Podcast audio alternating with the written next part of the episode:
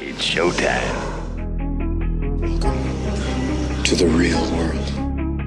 Why so serious?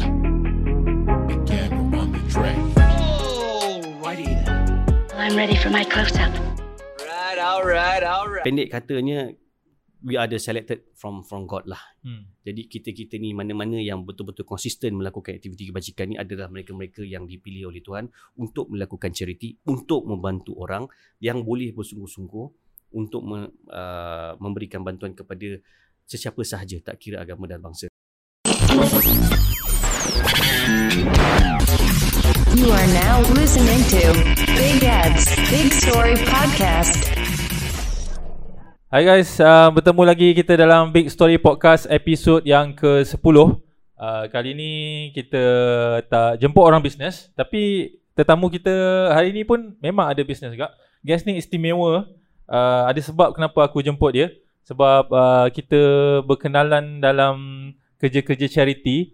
So aku nak tanya banyak pasal kerja-kerja charity Ataupun isu-isu yang berkaitan dengan charity dengan uh, guest kita hari ni. Uh, Perkenalkan Brother Ashraf. Hai, Assalamualaikum. Terima kasih Salam. jemputan. Sihat ah. Alhamdulillah, bagus. Sihat, Alhamdulillah. Okey, boleh boleh kenalkan diri dulu. Okey, Bagi um, mukadimah. Baik, baik. Okay, Assalamualaikum semua. Uh, saya Muhammad Ashraf Han bin Muhammad Najib. Uh, berusia 40 tahun walaupun nampak tak macam 40.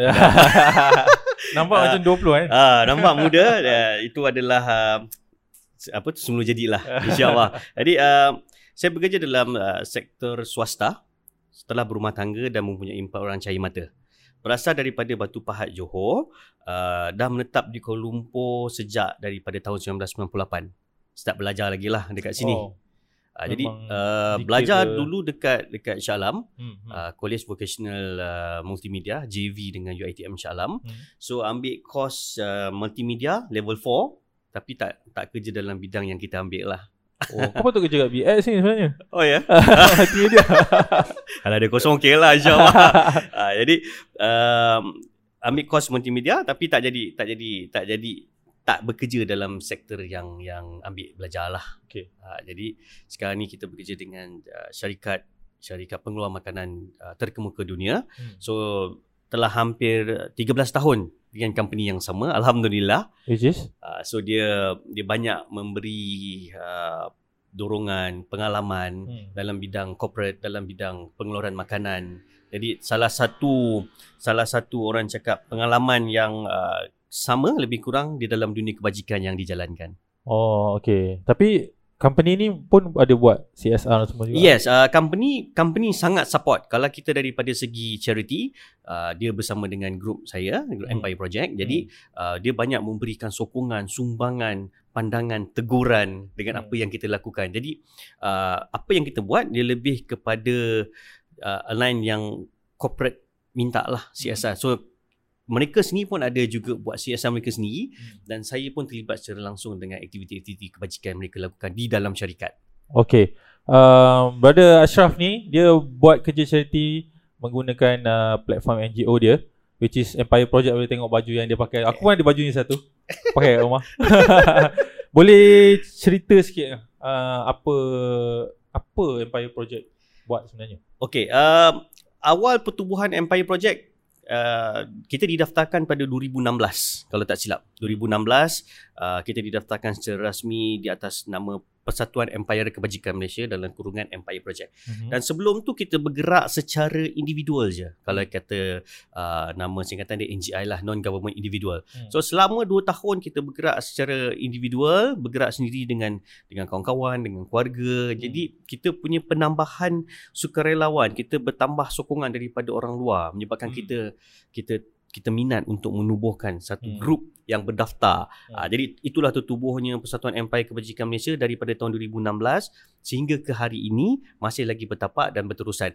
Faktor utama pada masa tu adalah memberi bantuan makanan kepada gelandangan saja. Hmm. Kita memang tak ada benda lain. Kita fokus pada gelandangan, makan dia, pakai dia, tempat tidur dia, apa saja kita buat adalah untuk gelandangan. Tapi sekarang dah macam-macam Ah. course kita buat lagi lah. uh, kalau ikutkan uh, kita tengok projek gelandangan ni bukanlah sesuatu yang mesti dilakukan dekat Kuala Lumpur ni ataupun dekat Malaysia ni kerana terlalu ramai sangat NGO dan juga kumpulan serta agensi-agensi yang memang fokus kepada gelandangan. Okay. Jadi kita kita bagi pada mereka buat dan kita memberi sokongan yang lain pula. So kalau kata sekarang ni Empire dah macam-macam dia buat dah. So dulu kalau dulu kita daripada uh, bergelandangan sahaja. Hmm. Sekarang ni kita konsisten projek yang kita fokus adalah miskin bandar.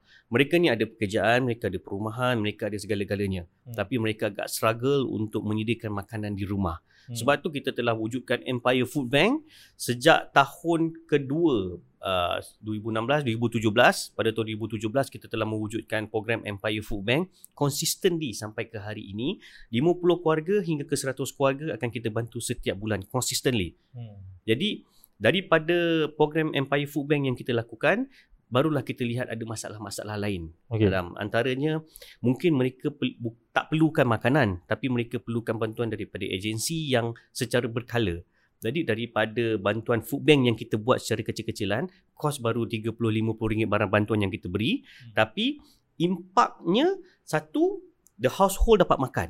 Satu rumah kita berikan dapat makan. Lepas tu yang keduanya kita dapat kita dapat info bantuan-bantuan yang yang mereka perlukan. Bantuan lain. Contoh bantuan persekolahan bantuan sewa rumah bantuan bil api bantuan uh, sara hidup. Jadi benda-benda ni semua empire tak buat.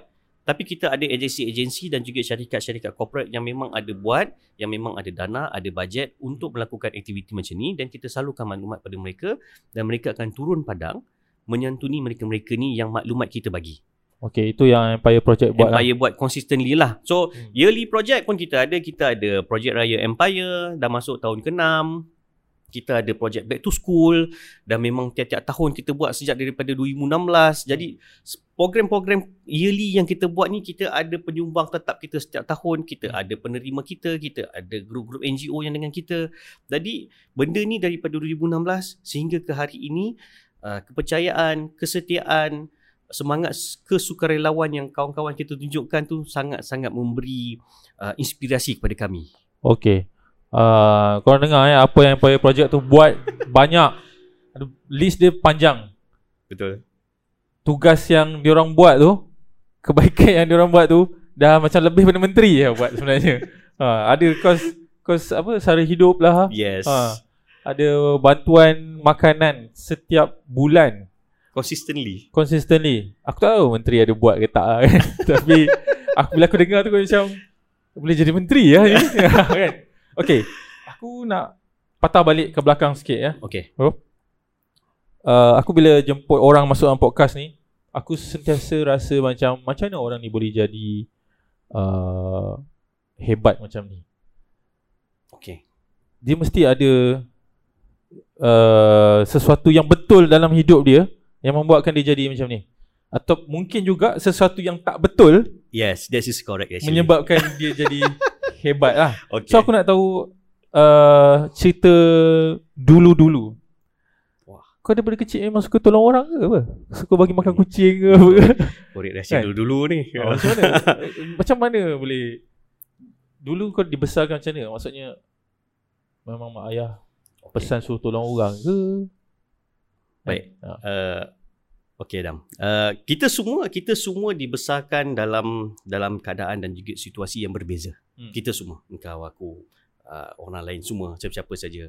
Jadi kalau ikut daripada kisah aku, uh, aku dibesarkan dalam keadaan keluarga yang sederhana, miskin pun tidak, kaya pun tidak, Hmm. middle middle family lah. Hmm. Kita dibesarkan di dalam kawasan suasana kampung di Batu Pak Johor Okay. aku uh, dijaga oleh atuk dan nenek walaupun okay. uh, parents aku dekat Batu Pahat tapi aku di, dibesarkan dibela oleh atuk dan nenek jadi uh, Di Batu Pahat. di Batu Pahat lah, Sama lah rumah uh, parents sama. aku pun dekat Batu Pahat kita rumah Oh, lain-lain okay. lah Oh, tapi aku lain. duduk kat rumah nenek aku Ah, uh, aku faham. dibesarkan uh, oleh atuk dengan nenek Oh, anak Ah. ke berapa dia? apa tu Anak ke berapa? anak tunggal Oh. aku seorang je Patut sebab uh, Brother Ashraf ni kalau dia bawa pergi char- charity, pergi charity event dengan uh, bawa Empire Project ni, uh, dia bawa wife dia, dia bawa anak dia, comel-comel anak dia. Lepas tu ada mak ayah sekali kan. yes yes So aku rasa macam Oh, satu family eh buat Yes. benda ni kan. Ha, tu aku Itu yang tertarik tu. itu yang kita starting ki- kita mula dulu pun daripada family. Hmm. Jadi aku minat dengan charity ni. Jadi secara tak langsung untuk kita lebih mengakrabkan hubungan silaturahim di antara keluarga Hmm. dan menunjukkan uh, orang cakap kasih sayang dan juga cara untuk untuk spend time dengan family. Kita bawa family kita sekali. Hmm. Jadi secara tak langsung kita mendidik budak-budak ni to be someone or better than me in future insya-Allah. Sekarang sekarang anak-anak kau memang faham. Macam kalau uh, kau keluar weekend nak pergi bagi bantuan ke apa, anak kau faham apa yang kau buat? Apa yang kau Ah, tengah buat? Okay, yang yang first, second and third dia orang faham lah. The form Ha. one kecil lagi lah. Tapi dia dah mula dia dah mula tahu bila kita pakai macam kita pakai baju Empire dia tahu kita nak pergi Ah. bagi bantuan. Ha, ha, nak Ah, pergi dia buat tahu nak, nak tolong siapa Ha, macam tu lah. ha. Jadi dia dah mula faham benda-benda macam tu. jadi, Oh, eh. Uh, sebelum COVID melanda Malaysia ni memang mana saja aktiviti yang yang ada untuk Empire Hmm. memang kita akan bawa semua anak-anak kita. Anak-anak Hmm. termasuk sukarelawan tetap Empire Project sekalipun yang dah Hmm. berkeluarga ada anak-anak dan kita minta diorang bawa sekalian anak-anak mereka supaya kita boleh develop budak-budak ni Hmm. daripada kecil untuk lebih uh, berkebajikan di masa akan datang. Hmm. Kerana aktiviti kebajikan yang mereka buat, yang mereka join dengan Empire ni Hmm. adalah salah satu silibus yang diorang tak dapat dekat sekolah. Betul. Ini adalah pengalaman mereka sendiri. Hmm. Kalau ada pun dalam bentuk tulisan lah Dalam buku Dalam bentuk teks kan ke Ah, like that lah. membantu orang lain Tapi bantu macam mana Apa gayanya tu Correct, kan Macam mana correct. tu tak tahu Tak ada dalam buku teks kan Eh, Nak tapi kena tengok kan Betul. Dengan dengan turun padang, dengan menyantuni mereka, dengan join kita secara secara secara betul ni hmm. di, di di dunia nyata ni pengalaman yang mereka takkan dapat dekat sekolah. Itu yang kita cakap kalau kata uh, anak-anak mereka nak join masa sebelum COVID dululah. Hmm. So join lah. Kita bawa. Kita memang panggil. Kita Hmm. memang train diorang to be someone in future insyaAllah. Pasal Hmm. diorang ni semua ni generasi pelapis kita di masa akan datang. Hmm. Jadi kita nak kalau kita nak Malaysia lebih lebih uh, berkebajikan, lebih banyak orang yang baik-baik, so kita start daripada sekarang. Itu yang kita cuba buat. Okey, kita patah balik soalan kau tadi tu. Hmm. Jauh dah ni begini. ha, ha. Macam mana masa Okey. kecil-kecil tu Uh, aku dibesarkan di di dalam suasana family yang pertengahan lah. Kaya pun tidak, miskin pun tidak macam yang cakap tadi. Dibesarkan dah dengan kasih sayang atuk dan nenek. Anak tunggal. Sekarang Boleh. ada ada lagi ya Uh, dulu dah tak ada. So okay. abah pun dah tak ada. Uh, Oh. bapa aku pun dah meninggal dah dah 4 tahun. Jadi uh, pada masa tu kira cucu kesayangan lah orang cakap. ha. Ah jadi dibesarkan oleh datuk nenek apa semua uh, pendek kata apa nak semua dapat lah masa tu lah Hmm. pada masa tu. Okey. Pengalaman remaja mungkin sama dengan orang lain mungkin tak sama. Pasal kita adalah seorang uh, mak rempit di Batu Pahat dulu. Hmm. Mak rempit tega. So jadi uh, main motor sana sini berlumba. Motor apa Motor Ah, apa dulu kau pakai main? pakai Honda Cup lah. Pakai Honda X5, pakai Honda X5. SRX, pakai uh, RZ, Asus perang ni lah AS5 perang ni. belah-belah ni semua ni lah tak ada sensor ni semua lah. Jadi sebagai seorang remaja pada masa tu memang kita kita seorang yang yang kaki resa lah Hmm. sampai tapi walaupun kita bermula daripada mat rempit kita sampai masuk uh, Joe Skirt kita main track dekat Joe Skirt selama Hmm. 2 tahun Hmm.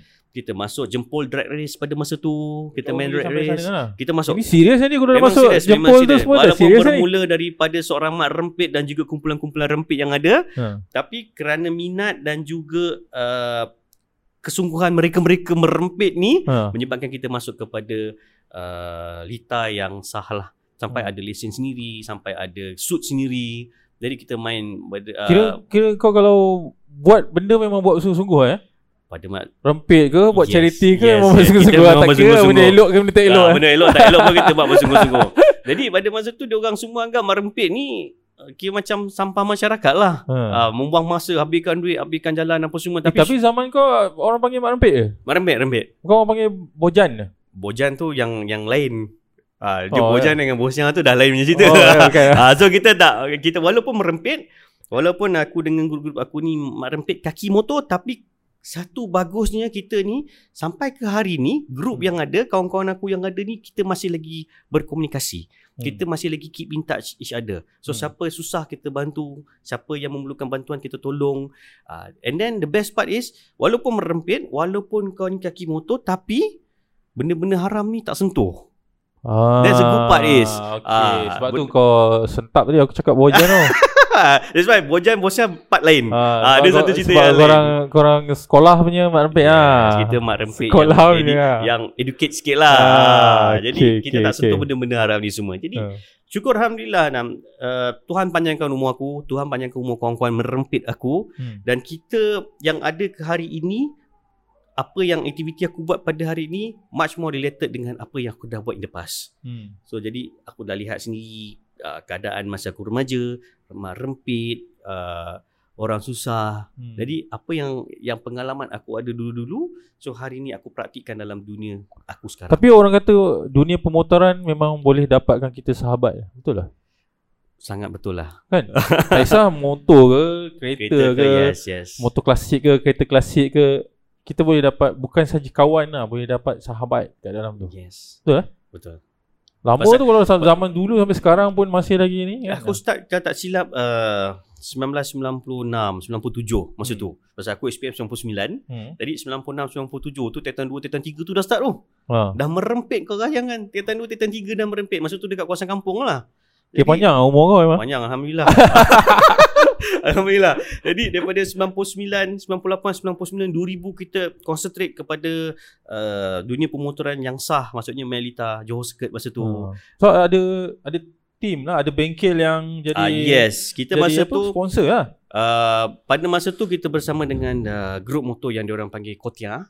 Uh, Kotia, C O T I A masa tu Ada dekat maksud ke kotiang tu? Uh, maksud Macam aku tak tahu Kotia, lah. eh? Tapi dia dia punya nama memang Kotia lah. Oh, C O T I A masa tu dekat Batu Pahat ada macam-macam nama lah.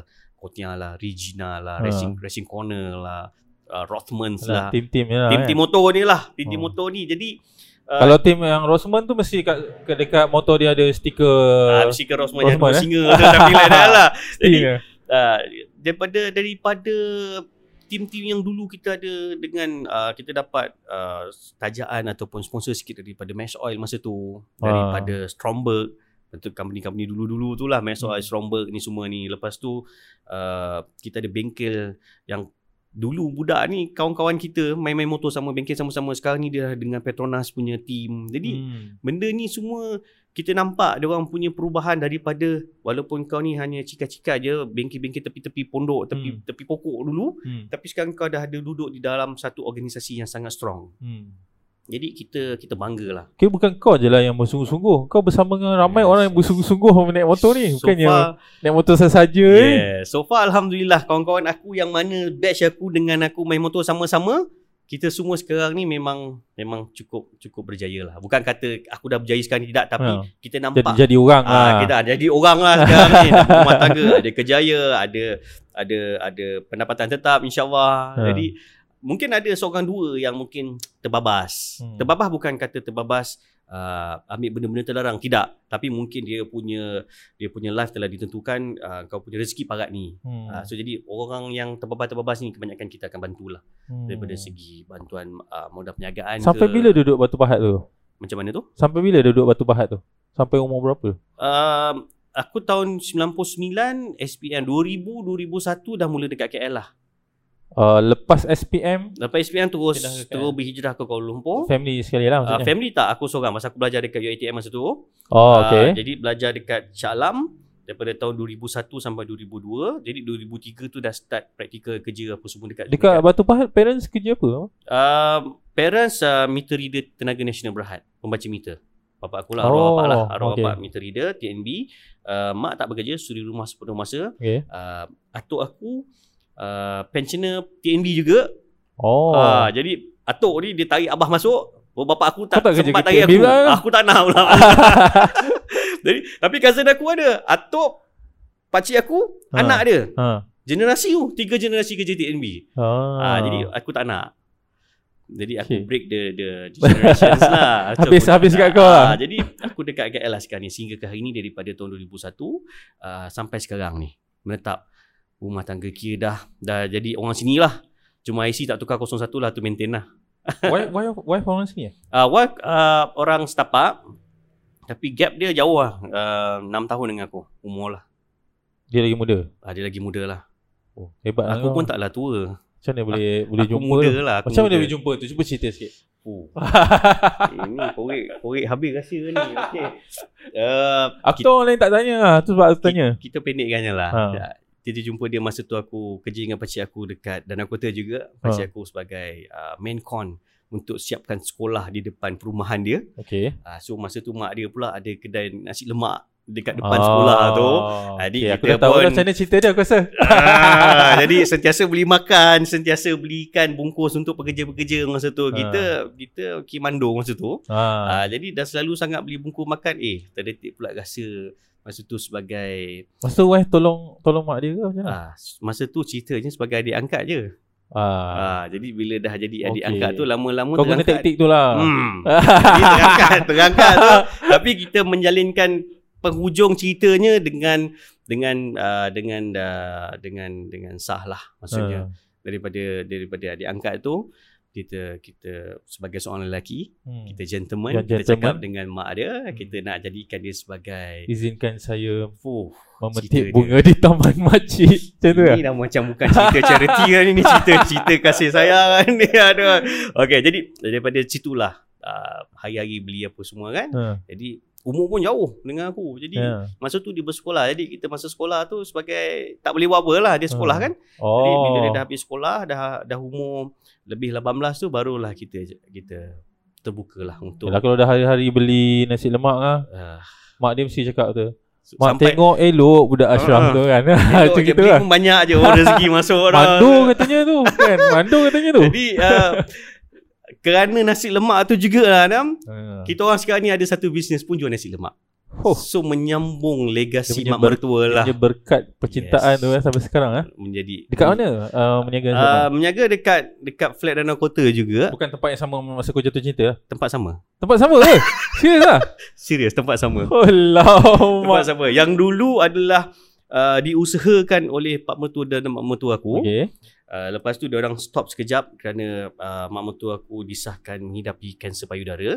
Oh, So dia stop lah. uh, dia stop 4 tahun Hmm. and then uh, sekarang ni dia survive lah. Dia survive walaupun kanser tu ada lagi Hmm. dan kedua-dua kedua-dua uh, telah dibuang. Dia punya kanser telah dibuang Hmm. dua-dua tapi kanser tu masih ada lagi. Uh, dia stop hampir 4 ke 5 tahun kalau tak silap. Dan Oh, sekarang ni sekarang ni uh, kita orang ambil alih lah. Ah, Kita orang ambil alih balik dan kita orang set up balik kedai dia apa semua okay. untuk kita orang buka kita orang punya nasi lemak tapi resepi yang sama, uh, cita rasa yang sama daripada dia, Kasih dan sayang yang kasih sama. dan sayang yang sama dan kita orang yang continue benda tu insya-Allah. Okay. Uh, macam macam mana uh, macam mana kau rasa uh, didikan daripada mak ayah atau family ataupun uh, nenek dan atuk kau menyebabkan kau jadi orang yang nak tolong orang? Sebab bukan semua orang boleh seringan itu untuk tolong orang dan sesung, se sesungguh-sungguh tu untuk tolong orang tau. Sebab aku aku tengok bila kau buat event charity aku tengok kau aku yang penat. aku rasa macam ya asal sungguh-sungguh kan macam kau punya kesungguhan tu macam dibayar banyak Okey. untuk orang buat kerja macam tu punya kesungguhan lah. Uh, okay, dia kalau kalau kata bukan bukan kata kau seorang je lah sebelum-sebelum ni pun mana-mana media yang panggil pun dia akan tanya soalan yang sama juga. Hmm. Pada aku kebajikan ataupun melakukan aktiviti kebajikan ni semua orang boleh buat. Tak kira siapa, kau, aku, diorang yang Hmm. tengok siapa-siapa sahaja. Semua orang kita boleh buat aktiviti kebajikan ni. Tapi sampai satu level, sampai satu tahap dan juga kesungguhan kau akan akan uh, akan rasa down. Hmm. Jadi itu yang kadang-kadang orang tak capai. Orang tak boleh nak buat.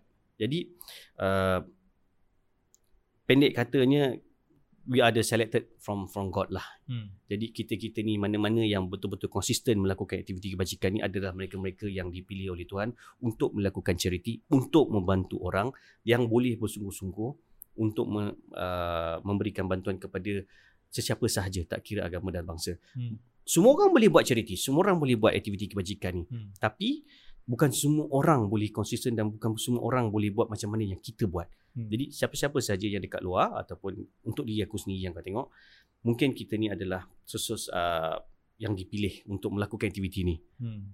Dan Engkau? orang-orang yang macam aku yang yang bukanlah tak bersungguh kan maksudnya aku tak ada kekuatan untuk buat macam Yes. engkau aku support kau lah Ah. sebab tu kalau aku tengok nama Ashraf Empire Project. Kalau minta minta barber on aku bagi. Yalah. Minta apa semua aku aku bagi Bukan, lah. bukanlah kata bukanlah kata semua orang tak boleh buat aktiviti tu bukan. Hmm. Bukanlah kata kau buat bagus tak bagus, aku buat Hmm. bagus tak bagus tidak. Tapi pada aku semua orang boleh buat. Semua orang su- macam aku cakap tadi, semua orang sama aja. Semua orang boleh buat aktiviti kebajikan, semua orang boleh membantu orang, semua orang boleh uh, boleh buat NGO ke apa. Tapi kepercayaan, consistently, ketelusan yang agak sukar untuk orang maintain benda-benda ni semua. Konsisten tu susah tu kan. Konsisten. Konsisten yes. tu. Sangat susah. Hmm. Sangat susah. Sebab aku aku pun bukanlah alasan maksudnya aku jadikan aku rasa macam aku bisnes sibuk dengan uh, menjaga bisnes aku. Lepas tu aku nak buat kerja-kerja charity ni aku kena split masa tu kan. Tapi bila aku tengok kau, aku rasa macam kau pun kerja tak? Lagi lah kerja, kerja tak boleh suka-suka keluar pada office ni. Yes, yes, ha, yes. Macam aku, aku nak keluar, aku keluar je. Betul. Dia tak ada hal. Kan uh, macam tengah hari nak pergi hantar makanan kat uh, apa uh, Pusat transit, transit transit ke, ke, apa aku yes, boleh yes. keluar gitu je tak siapa nak, nak tanya aku gimana pun kau kau kau kerja ada majikan lah kan Yes. pun masih boleh buat dan kalau nak kira kau buat lagi bagus pada aku ke tak aku kalau tanya aku aku cakap kau buat lagi bagus banyak jauh pada aku lah Okay, So, okay. sebab tu aku rasa macam Letih tengok lah, lah. macam mana kau buat ha, macam tu lah That is uh, that is why we call it uh, time management. hmm. Kau kena tahu uh, dalam dunia kebajikan ni bukanlah kata kalau aku aku boleh buat benda ni untuk jadikan sebahagian daripada hidup aku yes this is part of my my Hmm. social activity now Hmm. pasal dunia kebajikan empire project ni sebahagian daripada hidup aku dah sekarang ni Hmm. Okay.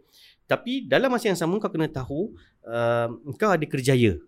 Kau ada majikan, kau ada bos, kau ada company yang membayar kau gaji setiap bulan yang menjadi sumber pendapatan dan juga periuk nasi kau. Hmm. Okay. Jadi kau kena tahu bila bila time kerja kau buatlah kerja. Hmm. Kau jangan sibuk benda-benda lain. Ya. Bila time uh, bos bagi kau task untuk habiskan then kau buatlah bersungguh habiskan. Hmm. So lepas waktu kerja that is your free time. Lepas waktu kerja kau manage lah untuk time kau buat uh, charity ni. Hmm. Ha, jadi on weekend tak ada kerja dan kita kita buatlah charity yang kita buat ni. So Hmm. buat benda-benda lain. Jadi daripada segi penerimaan keluarga pula sebab tu dia dia cakap awal-awal pasal aku buat benda kebajikan ni dan macam mana caranya untuk aku uh, spend time dengan family aku. Hmm. Aku bawa aku heret dia orang sekali join aku. Itu quality time untuk family Yes, kau. quality time untuk aku sama-sama dengan mereka Hmm. supaya diorang tak terasa tersisih, supaya diorang tak rasa aku buat kerja kat luar ni entah apa-apa entah, Hmm. tapi diorang tahu aku buat kerja charity, diorang tahu aku uh, aku buat kerja yang untuk membantu orang, jadi aku heret diorang sekali buat dengan aku. Hmm. That is that is a, the best time yang aku ada dengan family aku. Hmm. Kerja-kerja kerja charity, kerja charity, Hmm. Family family. Hmm. Kau kena tahu macam mana untuk bahagikan masa-masa tu semua. Dan the most important thing is aku aku sentiasa cakap dengan budak-budak aku dengan dengan tim Empire sendiri. Kalau ada di antara kita ini yang memerlukan bantuan, Hmm. jangan tengok orang lain dulu. Hmm.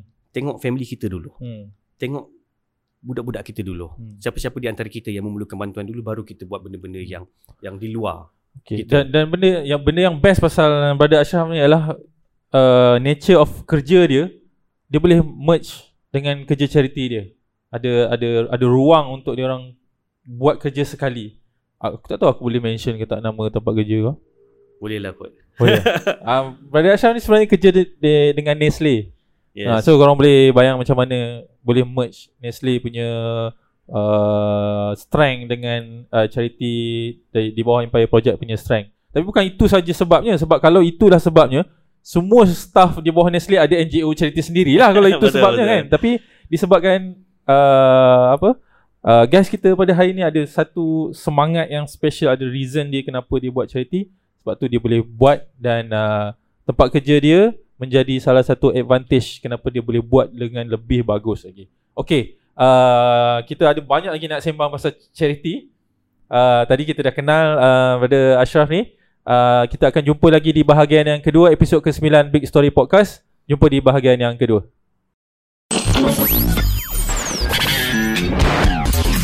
You are now listening to Big Ed's Big Story Podcast.